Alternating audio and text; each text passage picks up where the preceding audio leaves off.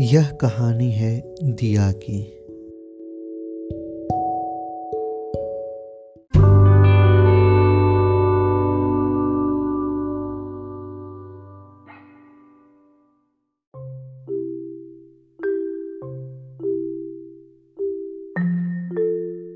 पपायों के गले की घंटियाँ लगातार तेज हो रही थी और इन तेज हो रही ध्वनियों के साथ मैं तन रही थी।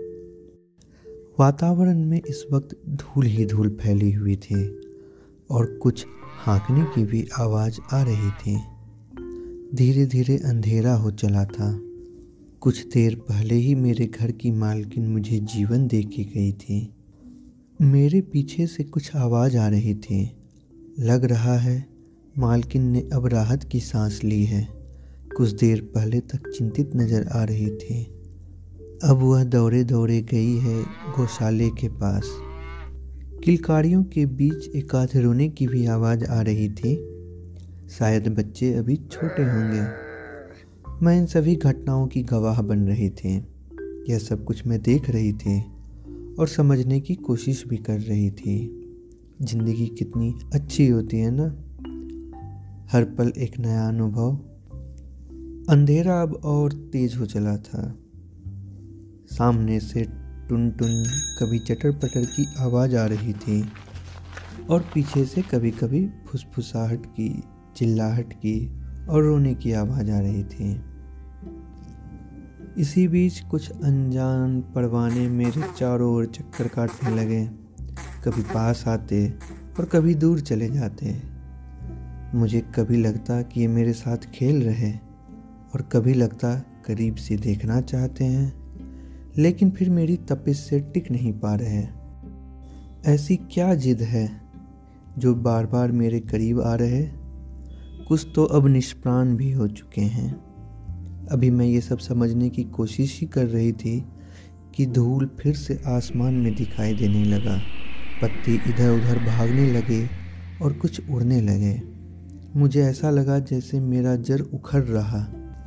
सब कुछ उलट पुलट हो रहा। तभी मेरे चारों तरफ़ हाथ दिखाई दिया और मेरे में स्थिरता आई। जैसे नई ज़िंदगी मिल गई। मेरी कितनी फ़िक्र है मेरी मालकिन को। अब मैं कुछ पीछे आ गई। शायद आगे मेरे लिए खतरा रहा होगा। खैर, अब ज़ोर ज़ोर की आवाज़ आ रही थी। बच्चे चिल्ला रहे थे कि बादल लड़ रहे हैं। कुछ समय अंतराल पर मेरे से ज़्यादा चमकीली रोशनी आती दिख रही थी। और उसके कारण बहुत दूर तक दिखाई भी देता था। मुझे ऐसा लगा शायद ये मेरे परिजन ही होंगे।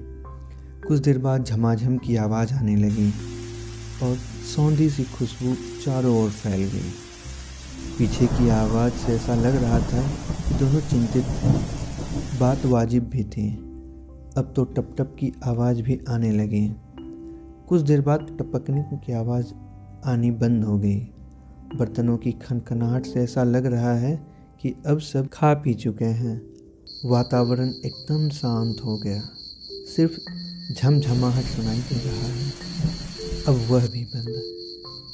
यह जितना कुछ हो रहा था, मैं उसे समझने का प्रयास कर रही थी।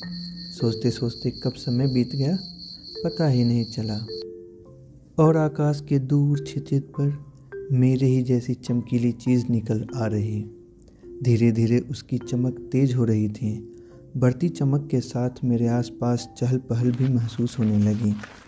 मेरे पीछे से आकर कोई मेरे पास खड़ी हो गई। ओह, ये तो मेरी मालकिन है। उन्होंने मेरे ऊपर एक हाथ चलाया। मेरे पैरों तले ज़मीन खिसक गई। ये क्या हो रहा है मेरे साथ? मैं नीचे झुकी। कोई था जो चुपचाप मेरा साथ दे रहा था। ये मैंने अब देखा। वो भी अब अपने अंतिम समय पर था और मुस्कुराता हुआ मुझे देख रहा था। इसी बीच दूसरी हाथ मेरे ऊपर से गुजर गई। अब मुझे लगने लगा कि शायद अब बच ना पाऊँ। जिस हाथ ने पिछली शाम मुझे जीवन दिया था, वही मेरे प्राण लेने पर क्यों उतारू है? शायद अब मेरी ज़रूरत ख़त्म हो गई है। कोई मुझसे बेहतर मिल गया है। मैं अब अपने साथी को देख रही थी। लेकिन कहने सुनने का अब कोई समय शेष न रहा। मेरे अंदर भावनाओं का ज्वार उमड़ रहा। क्या मैं उससे कुछ कह पाऊँगी? मैं मुस्कुराई, फिर वही जानी पहचानी हाथ को काफ़ी करीब आते देखा।